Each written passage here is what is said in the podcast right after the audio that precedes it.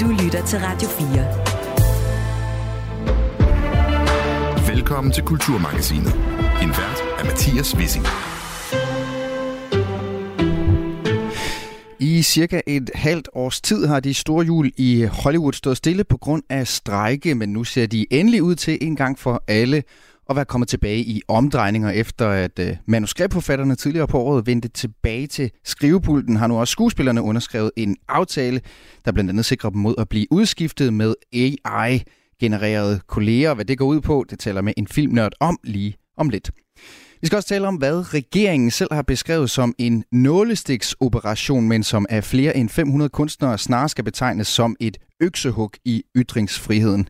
I morgen den 7. december kan den omdiskuterede koranlov nemlig blive vedtaget i Folketinget. Jeg får besøg af en billedkunstner, som er dybt bekymret for sin kunstneriske frihed, og jeg spørger hende, hvad det helt præcist er, hun frygter.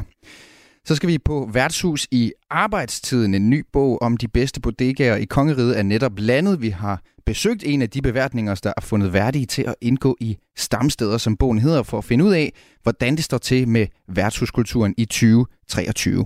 Hvis du kom.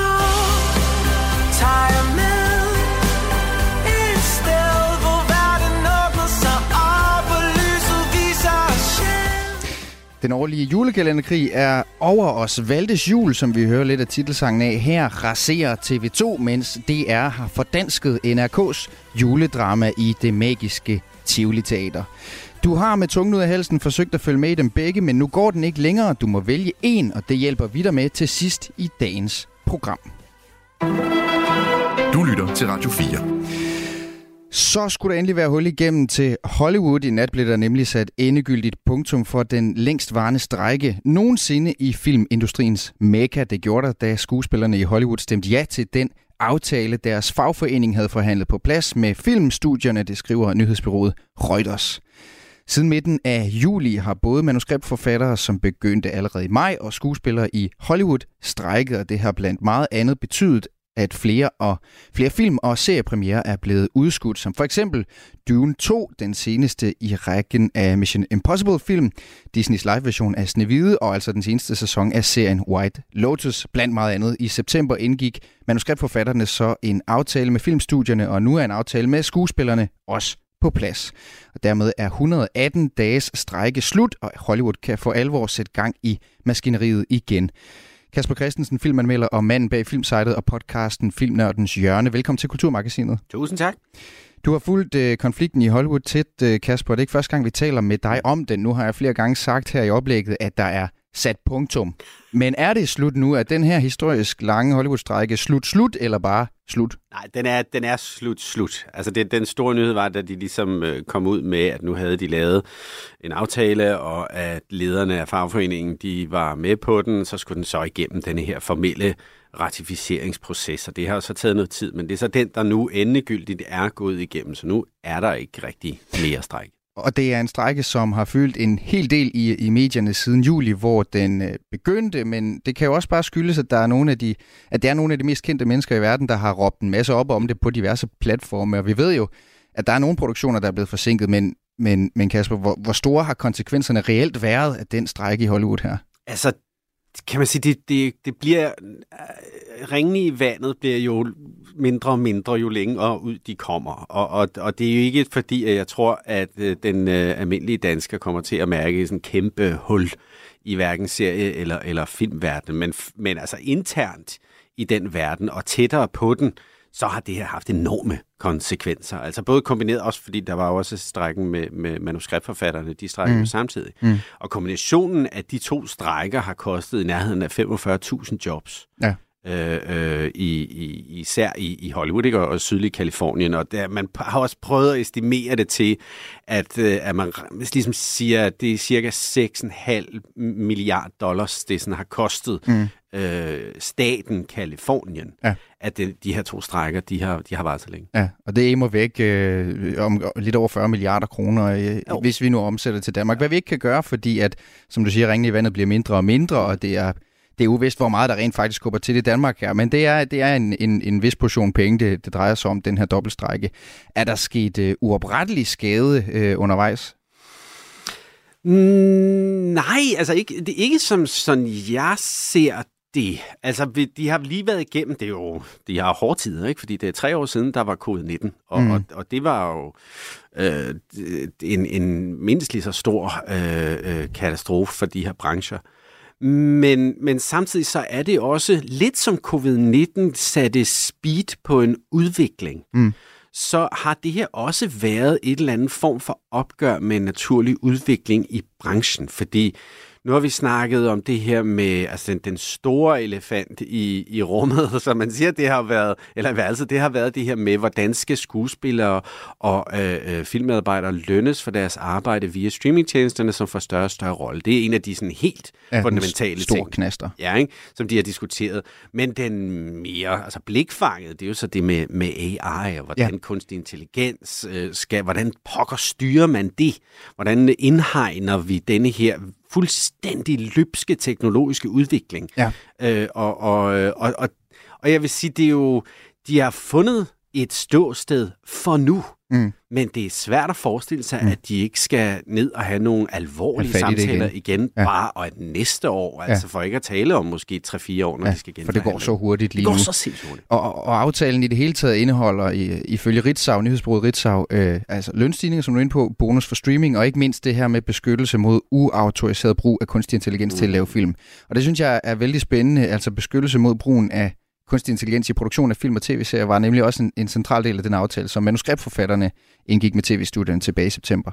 Prøv at, at øh, skæve ud i pap for os, øh, Kasper. Hvad er det helt præcis, de frygter? Mm, altså, de frygter jo bare, at øh, du møder op på et studie og bliver scannet, og så ser de dig igen, fordi så kan de bare bruge dig forever and ever. Altså, øh, og, og det kan man.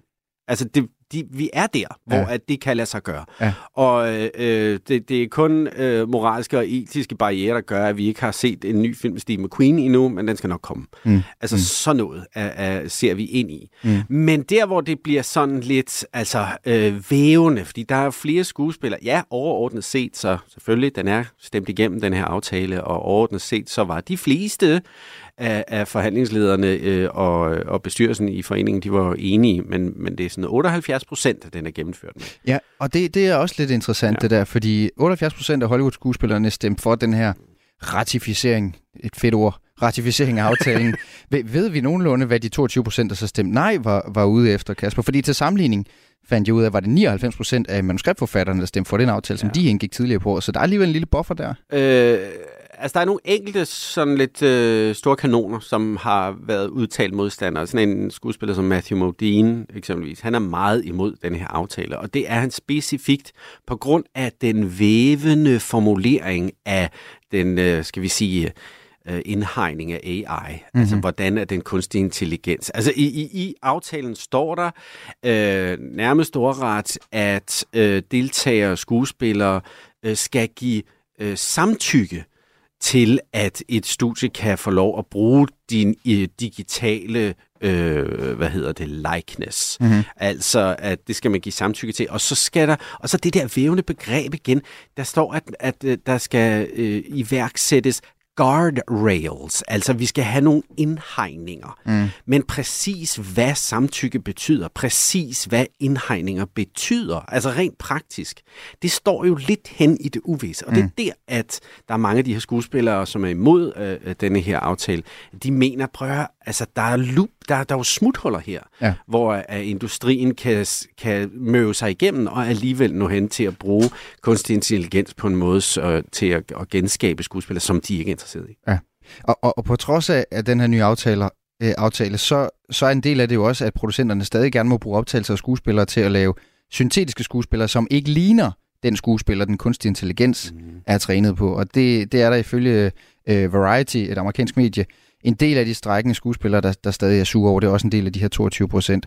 For det ansporer spørgsmålet jo, Kasper Christensen. Er AI så inde på statister i Hollywood? det, det, det, må, det må stå jeg, hen i det uvisse. Jeg tænker, om aftalen den falder i bedre jord hos de allerede etablerede, end hos de, de kommende stjerner, altså dem, der har et ansigt at forhandle med. Ja, altså det, det er jo igen... Øh, det er jo der, hvor det er sådan et nedslag i midt i en kæmpe revolution, mm. det her. Mm. Og, og det, på den måde er der absolut ikke sat noget punktum. Altså, der er sat en punktum for den her strække, men der er jo på ingen måde sat en punktum for den udvikling, der har indvirkning på alle de her mennesker og den her industri. Mm. Og det er også derfor, det er sindssygt spændende at følge med i de her år i filmbranchen og seriebranchen og skuespil og så videre. Fordi det er så vildt, øh, hvor stor en indvirkning teknologien har.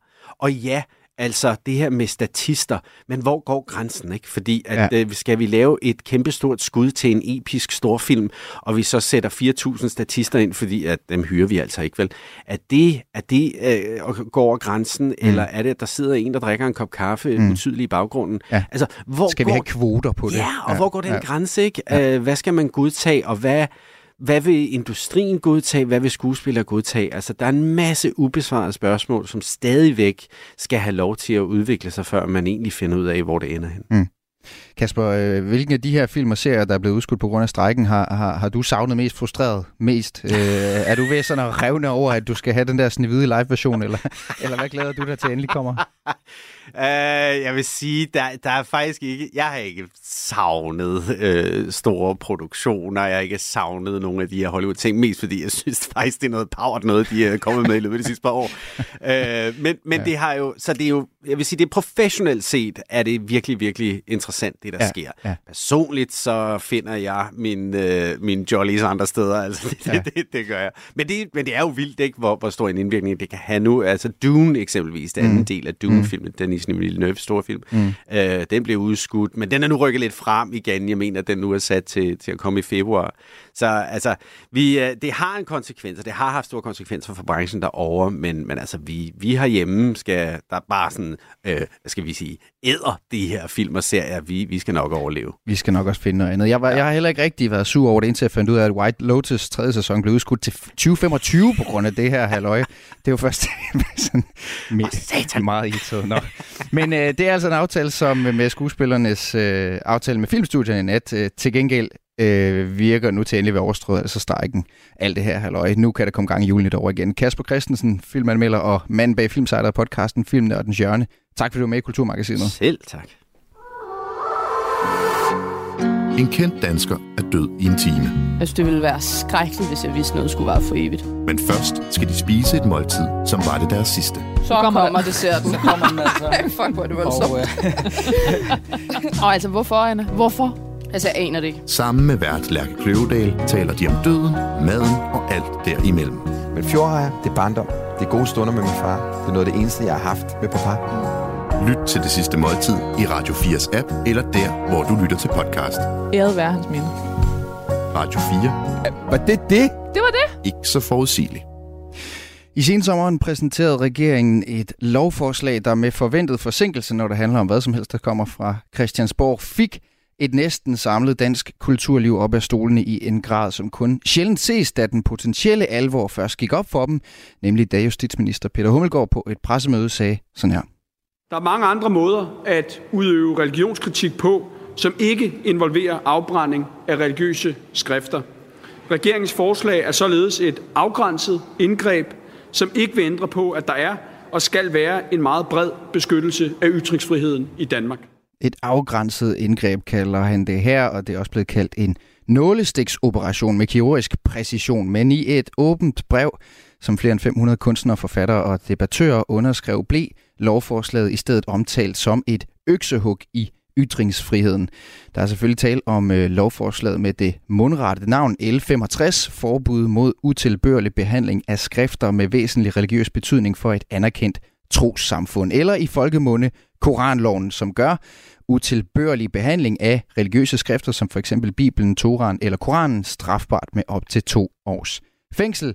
Et lovforslag, som ifølge regeringen handler om at varetage Danmarks og danskernes sikkerhed, som justitsministeren sagde på et pressemøde i oktober her i et klip på, fra TV2. For den her regering, så øh, handler det her indgreb jo først som sidst om danskernes sikkerhed. Og de tragiske begivenheder, der udspillede sig i Bruxelles her tidligere på måneden, hvor to svenske statsborgere mistede livet, understreger for, både for mig som justitsminister, men også for resten af regeringen med, med al tydelighed, at der er et behov for at, øh, at sætte en stopper for den her type af provokationer, som, øh, som har det ene formål at, øh, at skabe negative konsekvenser, blandt andet også for danskere.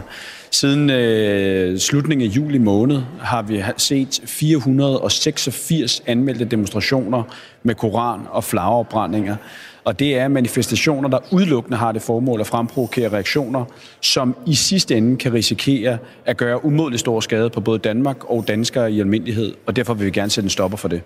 Og det var altså den lange version fra øh, justitsminister Peter Hummelgaard. I morgen bliver lovforslaget tredje behandlet i Folketinget, hvor det med al sandsynlighed bliver vedtaget. En af lovens arveste modstandere helt fra begyndelsen, det er dig, Augusta Adler. Velkommen til Kulturmagasinet. Tak. Du er billedkunstner og skribent, og siden lovforslaget første gang blev fremsat tilbage i august, har du ved, ved mange flere lejligheder kritiseret det offentligt. Mm. Du var også en af drivkræfterne bag uh, før nævnte debatindlæg, hvor altså flere end 500 kunstnere, forfattere og debattører havde skrevet under. Ja. Uh, Augusta, hvad får dig til at engagere dig så meget i et lovforslag, som ved første øjekast kommer til at påvirke relativt få mennesker?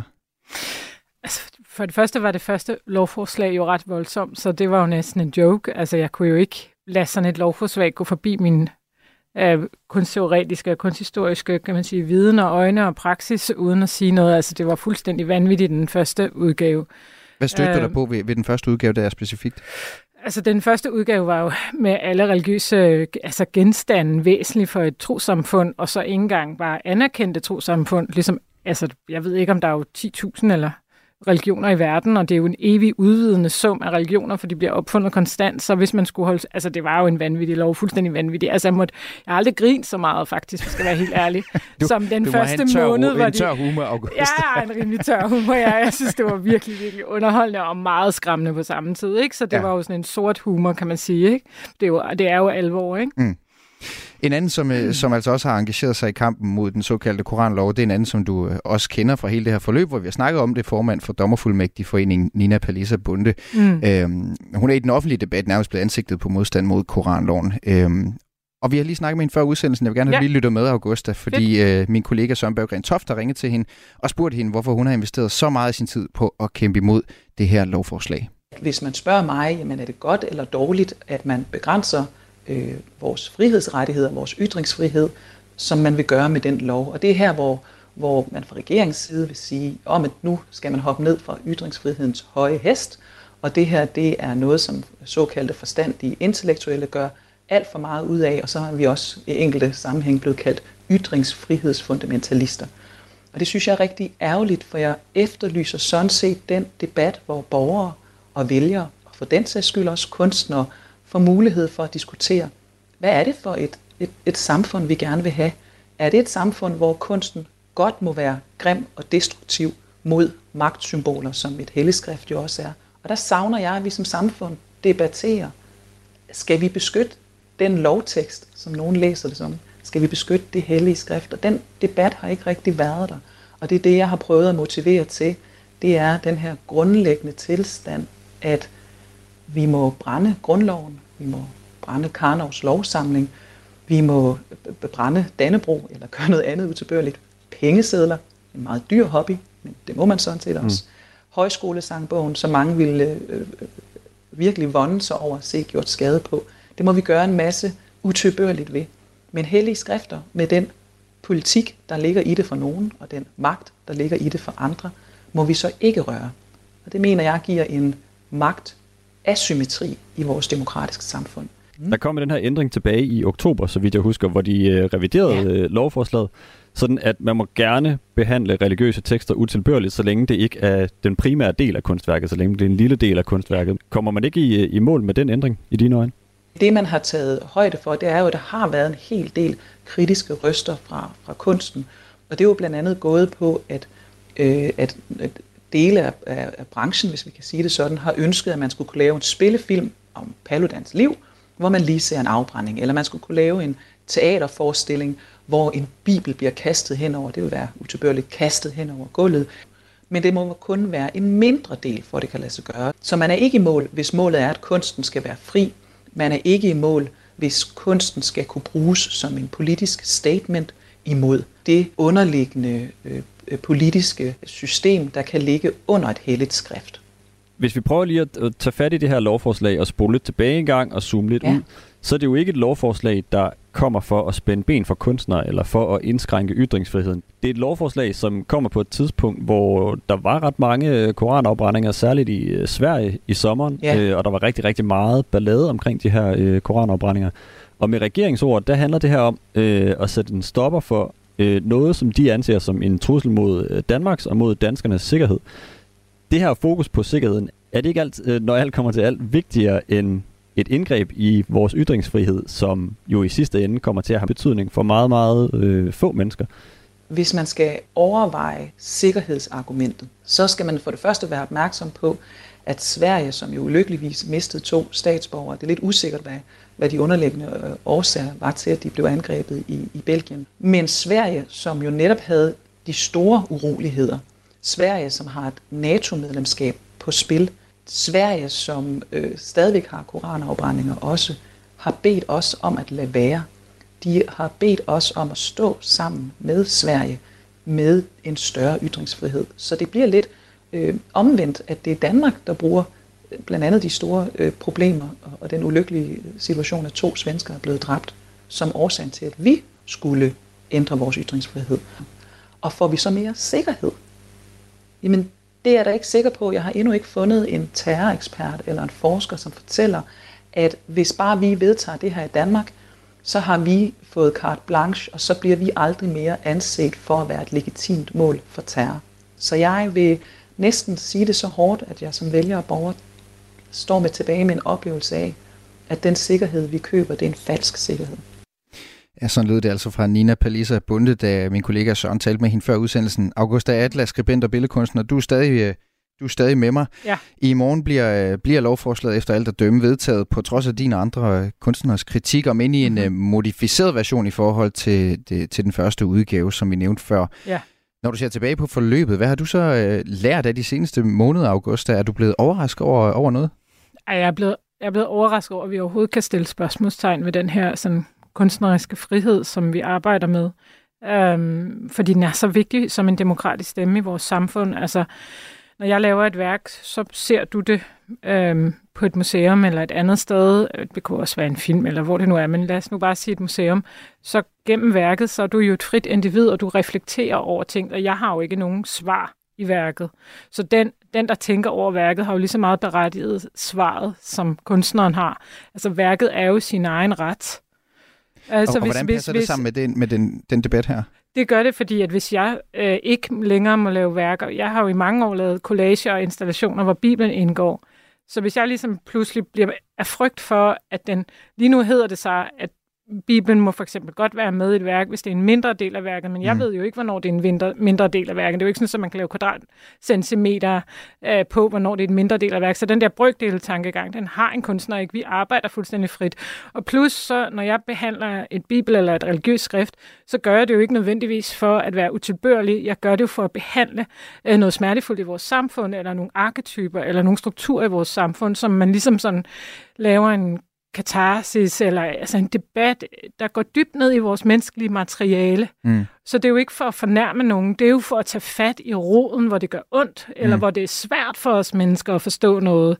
Og der er de religiøse tekster jo en stor del af vores identitetsudvikling, øh, også herhjemme. Altså, der er hele kønsdebatten er der meget stadfæstet kristendom, for eksempel. Så hvis jeg ikke må frit bruge det materiale, og hvis jeg skal tænke i utilbørlig eller ikke utilbørlig mm. brøkdel, mm. altså det kan man ikke som kunstner. Så, så, så, så værket, værket bliver underlagt nogle mærkelige ting, som du så som beskuer bagefter ikke har et frit værk, så er værket jo ikke lavet frit længere. Det vil sige, det er jo en dominion, mm. det er jo en formindskelse af den, kan man sige, behandling af de svære menneskelige ting, som ligger i værket.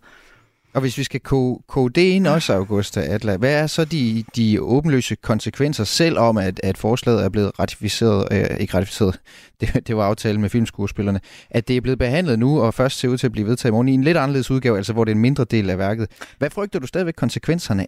Altså jeg har jo stadigvæk spørgsmål. For eksempel står der, at der, man må gerne, der må gerne øh, være en viderebringelse af andre personers øh, utilbørlig behandling af hellige skrifter.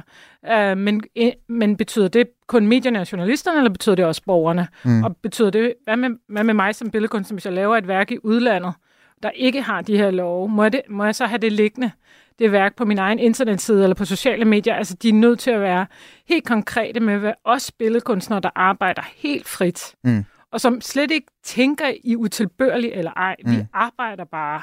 Men, men og, og, og, og for at arbejde frit, mang- Augusta, mangler, mangler kommer du så til at kunne trygteste det her med, med, med, din, med din kunst? Altså, fordi det, det er jo også, det er jo også en, en del af kunsten, det er også at søge derhen, hvor man kan mærke, at der er nogle brudflader og nogle grænser, som interesserer en, og det her, det interesserer jo dig. Helt klart. Altså, jeg ved jo ikke... Øhm, altså, der kommer jo til at være et repertoire af øvres, som jeg vælger at måske udstille i udlandet, i stedet for i Danmark. Mm øh, hvis jeg er i tvivl, om det er en mindre del. Altså, for det, det kan jeg jo simpelthen ikke afgøre. Sådan tænker jeg simpelthen ikke som min hjerne. Altså, sådan tænker min hjerne ikke. Mm. Øh, så, så jeg, jeg kan, ikke, jeg kan ikke svare dig på det. fortsat? Ja, jo, 100 procent. Ja. Men, men, men, men, men der findes jo andre lande end Danmark. Så kan jeg jo vælge at sige, øh, øvre øh, A til Z, eller A til, hvad ved jeg, altså 95 procent af mine øver udstiller jeg i Danmark, og så de sidste 5 procent udstiller jeg i udlandet, hvor de ikke har mm. de love. For, fordi du vil være bekymret for at, at modtage en straf, øh, når, når den her såkaldte koranlov bliver vedtaget? Altså jeg kan jo ikke øh, på forhånd sige som menneske, at nu vil jeg ikke lave et værk, kun om Bibelen. Det, kan jeg jo, altså, det har jeg jo fuld ret til som kunstner, hvis det er det, der lige pludselig... Jeg kan ikke beslutte det på den måde. Altså, kunst kommer jo også lidt som sådan en kraft i mennesket, kan man sige, som hvad ved jeg, en skaberkraft, en inspiration. Altså det er derfra ordet museum kommer fra, fra de græske, øh, fra, fra, fra, fra, fra, de, fra de gamle grækere, der snakkede om, at inspirationen kom af de ni muser, ikke? og så kommer det, det oldgræske ord museum simpelthen derfra, ikke? så det er jo templerne til muserne, så du må regne med, at mennesket indeholder jo en inspirationsdel, som man kan sige, dem har vi jo ikke helt kontrol over. Altså, det er jo ikke, fordi jeg snakker som kunstner, som om man er, er, er øh, altså ikke har, ikke har ansvar for det, man gør, men, men, men, men, men, men mennesket har jo inspirationskilder, mm. øh, som er frie og som er øh, som for mig at se er utrolig smukke. Mm. Altså det er jo derfra, at de store mesterværker kommer fra. De kommer jo ikke ved at sidde og spekulere i alt muligt. Det kommer jo ved at, at, at, at være i, i inspiration, Uh, og, og så kan jeg jo ikke sidde og tænke i brøkdel. Mm. Altså, det er jeg sikker på, at så... Shakespeare ville jo ikke sidde og tænke i brøkdel i hans tekster, når han skrev. Altså, det er ikke sådan, det, det er ikke sådan man arbejder. Mm. Så, så, øh... så bagefter må man jo gå ind og sige, kan Danmark tåle det her værk, eller kan Danmark ikke tåle det her værk? Og, og det... problemet er ikke løst bare med, med den koranlov, som ser ud til at blive, øh, blive vedtaget i, Nej, i morgen. Nej, problemet er ikke løst, for jeg arbejder ikke sådan. Det er ingen kunstnere, der gør. Sådan arbejder man ikke. Vi får se, hvordan det udvikler sig selv efter, at den ser ud til at blive øh, vedtaget. Men du skal have tak, fordi du var med her, Augusta ja, Adler, altså billedkunstner og skribent. Tak. Koranloven bliver som sagt efter alt at dømme stemt igennem i morgen af regeringen med rygdækning hos Radikale Venstre med undtagelse af Stinus Lindgren, der ifølge politikken stemmer blankt. Også internt i regeringen har Koranloven skabt uro. Moderaternes Karin Liltorp sagde forleden til samme vis, at hun stemmer for Koranloven med en såkaldt grædende finger. Du lytter til Radio 4. En bodega-bibel med røverhistorier og fotos fra 120 af de vildeste værtshuse i hele kongeriget fra Tønder til Torshavn samlet i en stor dekorativ coffee table book, som beskrives den nye bog Kongerigets stamsteder. En bog på 3,5 kilo om værtshuse i Danmark, Færøerne og Grønland der bliver portrætteret af en række fotografer og skribenter, der hver især har en tilknytning til de forskellige områder, værtshusene repræsenterer. Og sådan en bog skriger selvfølgelig på et værtshusbesøg i arbejdstiden for os på Kulturmagasinet med det finblad, at vi godt kunne tænke os at blive klogere på skribenternes værtshuskriterier for, hvad det har krævet at komme med i bogen, for at se nærmere på, hvad værtshusene betyder for deres stamkunder, og for at undersøge, hvordan værtshuskulturen har forandret sig. Vores reporter Joachim Vestergaard tog til Dick Turbin Bodega sammen med en af forfatterne bag Kongerigets stamsteder.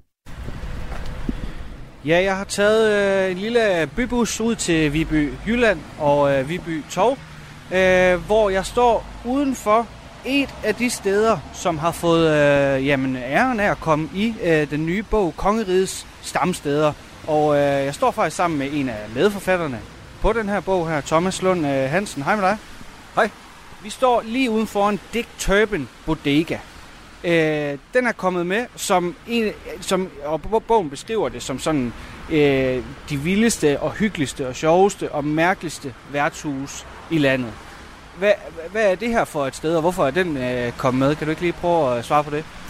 Altså, den øh, kom med blandt andet, fordi at vi kunne se, at der var dart-turnering øh, hver lørdag herinde, og øh, og det tænkte vi, at øh, det, det vil vi gerne opleve. Vi vil gerne opleve, hvad det er for nogle mennesker, der kommer og spiller dart. Så det øh, tog vi til, og, øh, og det er jo bare hyggeligt at komme på Brun Værtshus. Øh, vi, vi har jo været på 15 værtshus alt i alt her i, i Østjylland. Øh, Tobias øh, Nikolaj, som er fotograf, og jeg øh, og er blevet taget imod med åbne arme på alle steder. Så øh, Dick Turpin er da helt klart et sted, hvor, øh, hvor man har lyst til at komme ind, og et ægte brun værtshus. Så det er blandt andet nogle af de her gode historier. Jeg tænker bare, at vi må øh, træde ind i, øh, på Dick Turpin her, og øh, så bestille en øl, og øh, jamen ikke gå til fadet, men lige få, få en lille smag af, hvad det er, det her sted det, det rent faktisk kan, og hvordan øh, kulturen er herinde. Skal vi ikke gøre det? Lad os gøre det, det glæder jeg mig til. Ja, også mig. Hej Ina. Kan vi øh, bestille øh, to øh, tops? To tops. Giver jeg glas med? Vil du have glas? Ja, som man siger, når man er på værtshus, den er jo i glas, så det er der ikke nogen grund til. Vi tager den, som den er. Vi tager den rå på Tak for det. Skide godt. Lad os lige skåle. Skål. Jeg kunne godt tænke mig at høre, øh, I har vel ikke, på de her 15 steder, I har været, dig og Tobias Nikolaj, fotografen, der har I vel ikke drukket øl alle steder, har I det? Altså har I bare haft en god aften, og så skrevet ned og forfattet dagen efter, eller hvordan, hvordan har det set ud? Nej, jeg er nok gået lidt mere, øh, ja, nogen vil kalde det useriøst til værks, men vi har faktisk drukket utrolig mange alkoholfri øh, øl, som jo til vores store overraskelse også øh, er noget, der faktisk selv ret meget af på Brun Værtshus. Øh, der var kun et sted, hvor man ikke kunne få en, øh, sådan en Heineken 00 eller en Royal 00 eller hvad de hedder. Så øh, ja, det har vi drukket utrolig meget af. Hvad, hvad er det, der var særligt ved, ved jeres besøg her i forhold til kulturen, altså værtshuskulturen? Hvordan, hvordan var stemningen og, og, og så videre lige på det her sted her? Ja, altså, som sagt, vi var der øh, på en øh, lørdag, hvor der var dart-turnering. Og det var helt tydeligt, at øh, det var stamkunderne, øh, der var kommet. Det er også derfor, at den hedder Stamsteder-bogen. Øhm, de var vant til at komme, og de gik ind, og så øh, havde de købt de et, øh, et klipkort med, med 10 øl, og så øh, der var nogen, der simpelthen købte det kort, og så drak de de 10 øl, og så tog de hjem igen. Så det var øh, øh, en meget familiær stemning, fordi at alle de her mennesker, de kendte hinanden, øh, og kom herned, og, øh, og de kendte... Øh, øh, bartenderne, og, øh, som også ringede til taxa til dem, når de skulle afsted og sådan noget. Så der, der er den der familiære stemning, og det er jo sådan lidt en øh, kliché men, med, omkring Brun værtshus, det er jo, at, at hvis der er nogen, der ikke dukker op, så ringer man øh, til dem for lige at høre, hvor de bliver af, og hvis man ikke kan få fat i dem, så ringer man til politiet for at høre, om, øh, om de ligger døde derhjemme. Det er jo det er sådan lidt, øh, det er lidt en kliché, men det er jo stadigvæk... Øh, det, det, det er jo sådan, øh, det er jo den, det, er det ting, vi har mødt. Øh, det er, at der er en utrolig kærlig stemning. Øhm, der er altså nogen, øh, for hvem en bartender på et brun værtshus, det er en reservefamilie. Altså det er dem, der, der, der også giver et klap på skulderen, hvis det går lidt dårligt, og man også kan åbne, åbne hjertet til. Det kan, det kan man jo høre, når man taler med kunderne. De, ja, det er jo selvfølgelig meget kort tid, og jeg observerer det ikke på den måde, men man kan høre, at dem, som vi har talt med, det, det, det, er, en, det er noget specielt for dem. Det er måske nogen, der ikke har, har så meget kontakt til deres egen familie. Eller sådan Så har de en familie hernede. Ja, det, det, det er en kliché, men det, det er sgu en kliché med hold i, og det er også en kliché, eller, og det er også noget, som jeg vil sige, det har et, øh, det har jo en, øh, en funktion i samfundet, øh, hvor, hvor, hvor det her værtshus simpelthen tager sig af nogen, der måske ellers vil sidde hjemme og, og føle ensomheden, øh, når, når lyset bliver slukket. Jeg sagde altså medforfatter Thomas Lund Hansen. Kongerigets Stamsteder er efterfølgeren til Stamsteder, der skildrer samtlige værtshuse i København og på Frederiksberg. Så det er altså en øh, landsdækkende udvidelse af reviret for den rejsende værtshusgæst. En af ejerne bag Dick Turbins Bodega, hvor Joachim og Thomas befinder sig, hun hedder Ina Lindgren, og hun er både stolt over og glad for at være en del af den her sværvægter af en coffee table book. Ina, udover du har skænket mig øl og givet mig kaffe, så øh, ejer du også stedet her. Øh, og jeg sidder her med den store, fine, røde bog, som øh, jo er blevet en del af, altså Dick Turpin af bodegaet er kommet med i den bog. Øh, kan du ikke lige prøve her til at starte med at forklare, hvorfor tror du, at I er blevet en del af kongerigets stamsteder? Jeg tror, det er fordi, at der er ved at være rigtig meget mangel på brune værtshus. Og det her, det synes jeg jo er et brunt værtshus. Og der er faktisk rigtig mange mennesker, der godt kan lide stadigvæk de der brune steder, i stedet for de fine caféer og lyse steder, som man ikke lige... Så derfor tror jeg, at vi er kommet med. Helt sikkert. Altså, jeg kommer ikke generelt så meget på værtshus og bodegaer. Men når det er, så er en ting sikkert, og det er, at stamkunderne har hver, gjort, hver gang gjort det til en oplevelse. Både på godt og på ondt. Øh, hvad betyder øh, stamkunderne for jer og for værtshuskulturen her hos jer? Jamen, det betyder meget. Det betyder for det første og fremmest, at vi overlever. Øhm, og så vil jeg også sige, at øh, altså, det er jo enormt hyggeligt, når folk kommer her og gider at komme her hver dag. Ikke? Det sætter jo pris. Det, det siger jo lidt om, at, at de synes, at det er hyggeligt at komme her. Øhm, og de har jo kommet her mange år i træk. Det er jo ikke bare sådan nogen, der lige kommer ind og vender og går igen. Det er nogen, der bliver hængende.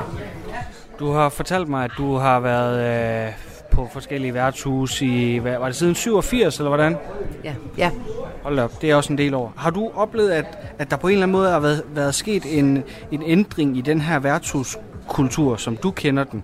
Øh, eller er det den samme, som der var for 10-20 år siden? Nej, jeg vil vente om at sige, at mens jeg var inde på Botland, inden jeg kom herud, og nu har jeg været her i fem år, jeg tror, det er cirka 8, 6, 8 år siden, nej, 7, 8, år siden, der var der en udsendelse i fjernsynet om, at øh, de unge mennesker drak for meget. Og der øh, tog de ud med nogle hold øh, og lavede nogle øh, research på øh, skoler og gymnasier og alt sådan noget. Og men til vejen på Botland, der kom de hver dag efter skole med deres skoletaskrim ud. Men efter de har lavet den der øh, research, der, var det, der kunne vi virkelig mærke, der kom ikke nogen bagefter. Det var meget få. Og siden dengang er det ligesom om, det faktisk, at de kommer ikke så meget mere efter. Nej, så I har simpelthen mistet lidt de unge, eller hvordan øh, ser du det? Ja, det har vi, ja. Okay, men stamgæsterne og stamkunderne har været det samme øh, de sidste mange år? Ja, de bliver hængende, ja. Simpelthen. Har øh, værtshuset så haft det, man vil kalde en storhedstid? Er den forbi nu? Ej, det tror jeg ikke på, men, men der er selvfølgelig kommet, altså der er jo rigtig mange værtshus, der er lukket. Bare her i Viby, som vi er det eneste sted, der er her nu, der er faktisk, når det er Røde Kro, der er Munkekron, der er Møllen, og der er Makur Bodega, og de er alle sammen lukket, så vi er det sidste sted tilbage. Thomas jeg lige øh, snakket med, han øh, forklarede det sådan, at, at at bartenderne og kromutterne og, og bodegaejerne og sådan noget, de godt kan fungere lidt som øh, reservefamilier. Øh, hvad, hvad, jamen, hvordan bibeholder man vigtigheden øh, af, af din rolle her på det, den her bodega her? Hvordan bibeholder man det, den vigtighed i lo- lokalsamfundet? Jamen det gør man jo ved, at de kan komme over, ikke? og de kan både være ked af det, og man kan prøve at hjælpe dem, og man kan snakke med dem om alt det. Kan. Man er jo både en psykolog og mor og øh, øh, faktisk det hele, ikke? Altså prøv, så de føler sig velkommen og, og, og hjemme hver eneste gang de kommer. Og det sagde altså øh, Ina Lindgren her på Dick Turbins Bodega. De selv samme stamkunder, der får øh, hele værtshusmaskineriet til at køre rundt, var på den her højhellige tirsdag også mødt ind på bodegaen selvfølgelig. Heriblandt skriver, som selv ikke en slidsom sygdom kunne få til at droppe sit stamsted. Jeg har begivet mig ned til bordet med, med stamkunderne, kan man vel godt kalde det, øh, og jeg sidder sammen med skriver. Øh, er, det, er, det, er du stam, stamkunde her? Nej, det ved jeg ikke. Jeg kommer kun hver dag, og cirka når klokken den er bare 2-3 minutter i 11, fordi de åbner klokken 11, der står jeg uden for døren og er klar. Nej, hvor fantastisk. Ja, Skide godt. det er stamkunde. Du drikker 0,0 alkoholfri? Ja, men det er fordi, jeg lige har været indlagt i 12 uger, så fik jeg at vide, at jeg ikke må drikke noget med spiritus i. Og den overholdt? Ja, ja, den er overholdt. Og de sagde, at både levertallet helt lige så fantastisk ud, eftersom at jeg kunne overholde det. Det er jeg glad for at høre. 12 uger jo, så det Hold var en hård tur. Der manglede man sit stammeværshus. Ja, det, det yeah. tror jeg gerne, og det leder mig så også over i, i, i min næste spørgsmål. Hvorfor er, er du stamkunden her? Hvad er det, det her sted kan? Jamen det kan, man er sammen med gutterne og alle de sociale, og vi alle sammen, vi bor her i nærheden af hinanden, og ja, det er simpelthen hyggeligt at komme, og så skal man lige have en hund i automaten, og så kommer der en eller anden abekat, han havde godt nok, Kim, Men det er så lige meget, så skal han lige have et hug i en rafler, eller ned og banke ham i dart og sådan noget. Det er fornemt, men det er lige meget, det er sjovt nok. Så det er sådan meget de konkrete oplevelser, man får hernede, du, du kommer lidt for? Ja, det er så socialt, sådan, i stedet for bare at sætte og glo derhjemme, ikke? Det er så hyggeligt her. Ja, simpelthen. Og, og, og jeg kunne også godt forestille mig, at, at det, ja, du, det lyder til, at det betyder noget for dig, det her sted her. Jamen helt sikkert, det betyder meget. Så hvis de lukker, jamen så lukker jeg nok om, men det er i skuffen. Ja. Jamen, det leder mig over til min næste spørgsmål. Hvor går man hen, hvis, hvis man ikke havde værtshuset? Jamen, øh, du kan næsten ikke gå andre steder. Der er vist et tilbage der. Det ved jeg ikke, hvordan jeg vil læse det. Resten er lukket, så det, der er ingen steder. Så bliver det min hjemmebar. Men hvor, hvorfor, hvordan kan det være, at den har så vigtig en plads, at man jamen, ikke rigtig har lyst til at tage, tage andre steder hen? Jamen det ved jeg ikke. Det er jo nok fra, hvor jeg jo slagter ude i Metro, og det er jo så 23-24 år siden eller noget. Der er jeg kommet her. Og så er det faktisk blevet til sådan det hver dag. Er det kun et positivt sted at være? Helt sikkert. Ja, så er der nogle gange, at servitrisen ejeren der, hun er lidt skrab sådan. Men ellers så, ellers så er det fint nok. Jeg spørger, hvad, kan jeg ikke lige låne et ølkort? Dig? Nej. Nå. Ja, ja. Ølkort med alkoholfri øl, øh, for den, altså i den her tid. Jeg får den i samme pris også, så det, ja. Det er godt, du kan betale lidt til Ina. Nej, Øhm, nej. Det er ikke godt. Hun skal også give lidt ud en gang imellem. Det får hun lov til bagefter, eller gør du? Ja, det kan også være, jeg skal, jeg skal give en for din øh, velvillighed til at være med. Øh, skriver, øh, den er jo med i den her bog her nu. Ja. Øh, det her bodega her. Og, og den så, det betyder at den er blevet udødeliggjort og foreviget på en eller anden måde. Mm. Øh, det gør det også til en slags lokalhistorisk sted. Øh, Ja. hvad, hvad, hvad betyder den generelt sådan lokalhistorisk for dig og, og for lokalsamfundet her? Ja, det ved jeg ikke, fordi vi ser jo hernede, så ser vi over og snakker om alt muligt, du ved, og hvad der er sket, og den forretning derovre skal lukke og noget. Så får vi nogle samtaler og noget. Ikke? Sådan lidt sladder måske? Ja, ja, lige præcis. Og så er den her løven tør, du ved, og så skal vi ikke lige have en mere. Nå, men så skal vi også lige have fire raffelbærer, og så kører det. Er det et sted, man deler ud generelt? Ja, ja, hvis vi er inde og så spiller på automaten, og den lige giver en plovmand eller noget, så, gi- ja, så giver de en omgang. Jeg går ikke, det er ikke råd til med alt det medicin, jeg skal have. Det er alt for dyrt. Det er alt for dyrt. Så må vi næste lidt for de andre, kan ja, man sige. nemlig. Lige nuagtigt. Det er din tur næste gang. Ja, det er din tur næste gang, Joachim, og så måtte han altså punge ud. Og det må du også gøre, hvis du vil have fingrene i den her nye 3,5 kilo tunge bog, Kongerigets Stamsteder, som var anledning til, at Joachim havde været på værtshus. Du lytter til Kulturmagasinet. Sidder du 24 aftener i streg og julehygger med dine børn med julekalender i fjernsynet, eller følger du bare med for dig selv for nostalgien og traditionens skyld, så kan du, hvis du tænder for TV2 hver aften kl. 20 fra den 1. til den 24. december, høre den her. Hvis du går, tager jeg med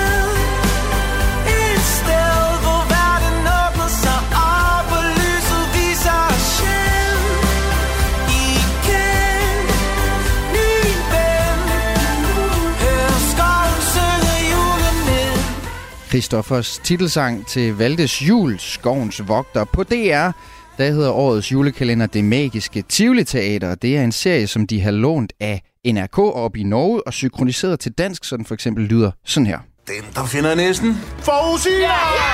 Jeg finder det. Velkommen til Christianias Magiske Tivoli Teater. Og alene dubbingen, den gør, at det er bagud på point fra start i den store julekalenderkrig. Det mener du, Annette Hyllested, kulturredaktør på Avisen Danmark. Velkommen til.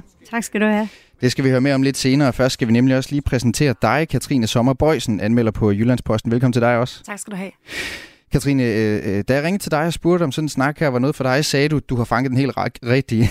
Du har ja, nemlig fulgt skal med ikke på... sætte sit julelys under en skæbe. Nej, ja, Øh. og, og så alligevel, fordi du har øh, ret til at sige det, du har nemlig fulgt med både på, på Data TV2. Øh, er 2023 ordnet set sådan en god overgang for, for familiejulekalender? Ja, altså hvis man sådan skal gøre kvartvejsstatus her 6. december, så synes jeg, det, at det går rigtig godt. Ja, Annette Hyllested, hvad, hvor, hvor er du henne på skalaen? Jamen, jeg synes også, det går rigtig godt. Okay, så, så, så med det øh, i, i baghovedet kan vi tage hul på indslaget. Hvis man nu ikke helt har, har, har fulgt med lige så godt, som I to har, og som jeg en lille bit smule har, så kan jeg sige, at Valdes jul handler om Valde, som glæder sig til jul, men så finder han ud af, at gården er sat til salg, og så sætter han sig for at opklare årsagen. Det virker lidt besynderligt det hele. Det fører ham på sporet af en familiehemmelighed, som har tætte forbindelser til en gammel og forbudt skov lige i nærheden, øh, som har magiske hemmeligheder, og en ulveskifter, Tala, som leder efter skovens vogter, som hun skal bruge for at genskabe den pagt, som sørger for naturens livskraft. Men Mosekonen arbejder imod Tala, fordi hun vil øh, low-key udrydde menneskene, så skoven kan gro igen. Det er ligesom øh, øh, hovedtrækken i Valdesjul på TV2. Det magiske Tivoli Teater, det foregår i begyndelsen af 1900-tallet over på DR og handler om forholdet mellem de rige og de fattige, hvor en fattig dreng, Luca, støder på et øh, uh, Tivoli Teater og en flok børn, som han bliver venner med, og som får ham til at føle sig rigtig hjemme her i gårsdagens afsnit, så kommer han endelig med i ringen, for så selvfølgelig at møde en far, som synes, han skal have et rigtigt arbejde, ligesom at en slags krølle det vil vil smide børnene på gaden og sælge teatret. Og lad os lige blive ved DR's øh, familie julekalender, for det, øh, som er med den, er jo, at den er synkroniseret eller dobbet fra norsk, som vi husker det fra Ronja Røverdatter og Emil fra Lønneberg og den slags børnetv, men som de også har fået kritik for i morges, lød det sådan her på, på kanalen fra Foreningen Nordens generalsekretær Christian Lagoni. Jamen, jeg synes naturligvis, det er super ærgerligt, at vi ikke øh, får muligheden for at høre et af vores øh, nabosprog øh, klinge ud igennem øh, en flot produceret julekalender, som, øh, som virkelig kunne være med til at sætte fokus også på, på vores nabosprog og de mange muligheder, som det giver, at vi, vi deler et sprogfællesskab med vores naboer. Og Christian Laguni synes, vi skal kunne vælge mellem to forskellige udgaver og siger, at den her dobbelt version gør det lidt kunstigt, Annette Hyllested. Det har du også skrevet. Det har jeg også skrevet. Det er nemlig en kritik, du stemmer i i en artikel på Avisen Danmark. Ja. Er det virkelig så slemt med den her dobbing? Ja, det synes jeg. Jeg synes, skuespillerne mister noget, eller det hele mister noget naturlighed. Øh, og det bliver en lille smule trættende at høre på. Mm. Det bliver aldrig rigtig ægte, og man får den her afstand. Øh, og det, i forhold til det, man ser, og, og det går ud over helheden. Ja, så det, så, så det løfter sig ikke rigtigt. Han forsvarer den selvfølgelig, øh, DR har selv forsvaret den selvfølgelig med et indløsende argument, tør siges, altså at jamen, det er små børn, der sidder og ser det, de kan ikke læse, og det er ikke altid, de kan forstå norsk. Jo, det er jo. vel rigtigt nok? Jamen, det lyder rigtigt nok, men, men jeg synes, det hele det handler om valgmuligheden. Altså, ja, de små børn skal have noget hjælp, hvis forældrene ikke lige sidder ved siden af, og der kan det være rigtig fint. Men det er jo sådan, at øh, de små børn bliver jo også til store børn engang, og voksne, mm. og der er jo utallige voksne og unge mennesker, der også følger med i julekalenderen, fordi de simpelthen er flasket op med det. Mm.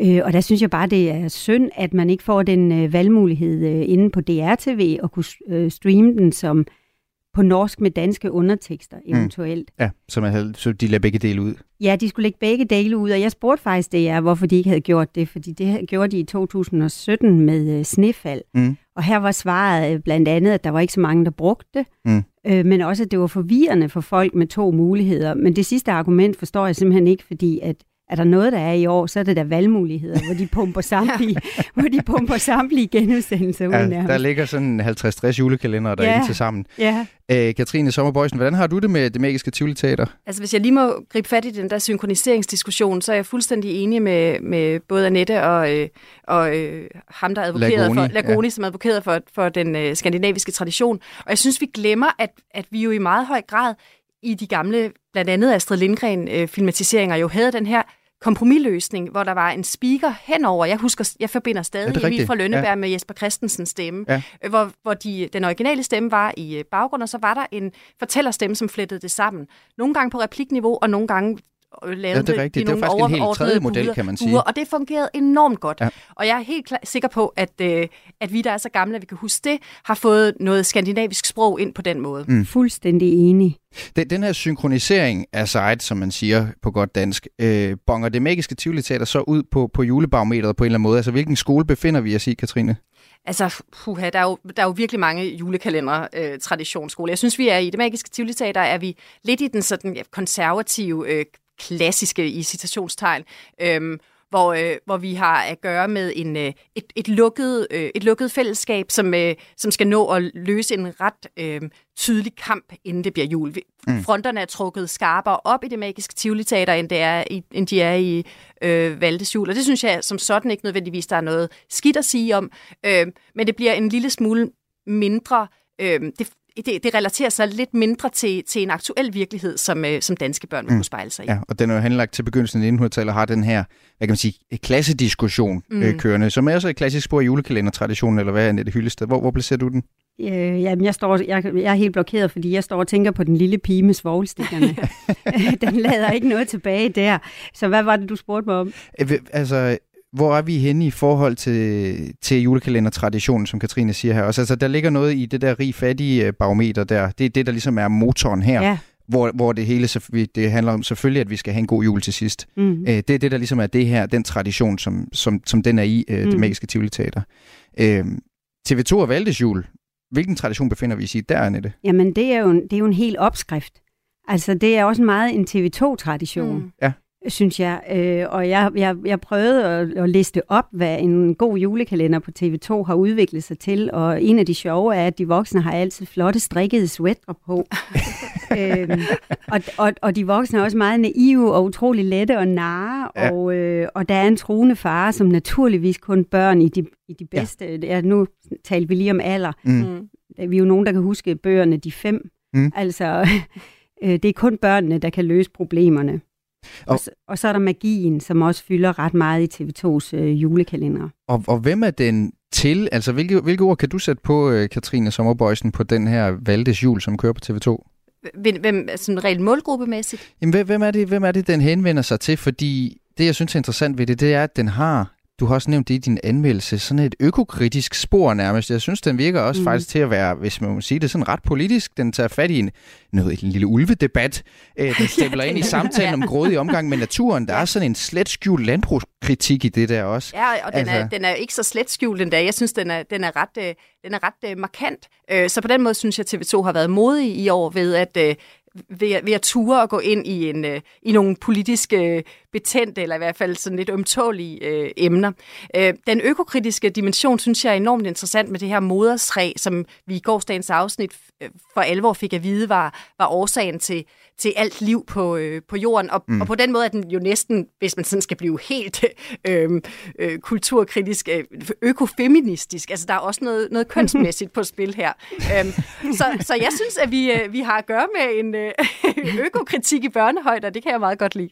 Og, og, og, men skal vi have det, Annette Hyllested? Altså, skal vi have en økofeministisk kritik serveret midt i risengrøden der i december måneds julekalender? Ja, jeg synes ikke, det ødelægger noget som helst. Tværtimod egentlig. Og, og jeg vil også følge op med, at børn går jo meget, altså det kan du også huske, for du selv var barn. Altså man er jo tæt forbundet med naturen, øh, nærmest fra barns ben af. Altså børn er jo meget optaget af, se mor, jeg har fundet en regnorm, en lille bille, Mm. og hvorfor kommer der blade på træerne og Mm. sådan noget. Mm. Øh, og, og vi står jo i en virkelighed, hvor, hvor vi skal forholde os til, øh, til de her ting, Mm. kan man Ja. sige. Ja, så, så- jeg synes ikke, det gør noget, for jeg synes det- ikke, den men- er men det er også lidt belærende. modigt, som Ej, Katrine siger nej. faktisk. Jeg, jeg, jeg, jeg synes det, som, hvis jeg lige må øh, springe videre for det, du siger, Annette, så, så, så det julekalenderen jo gør rigtigt her, det er, i stedet for at plante den i sådan en det er jo ikke køkkenvaskrealisme, det her, vel? Altså, de står ikke inde i deres nuttede bondehus og har det forfærdeligt og tæller CO2 hver eneste gang, de, øh, de spiser en frikadelle. De, de, de forlener den her øh, ja, naturforbundet forbundne dimension med, med en magi, og, og det, det er jo det, som, som julen også meget gerne skulle vække Ja. i, i de her 24, øh, 24 afsnitsformat. Ja, og jeg synes heller ikke, den er belærende Nej, i sin overhovedet måde, ikke. på Nej. nogen måde. Nå. I hvert fald.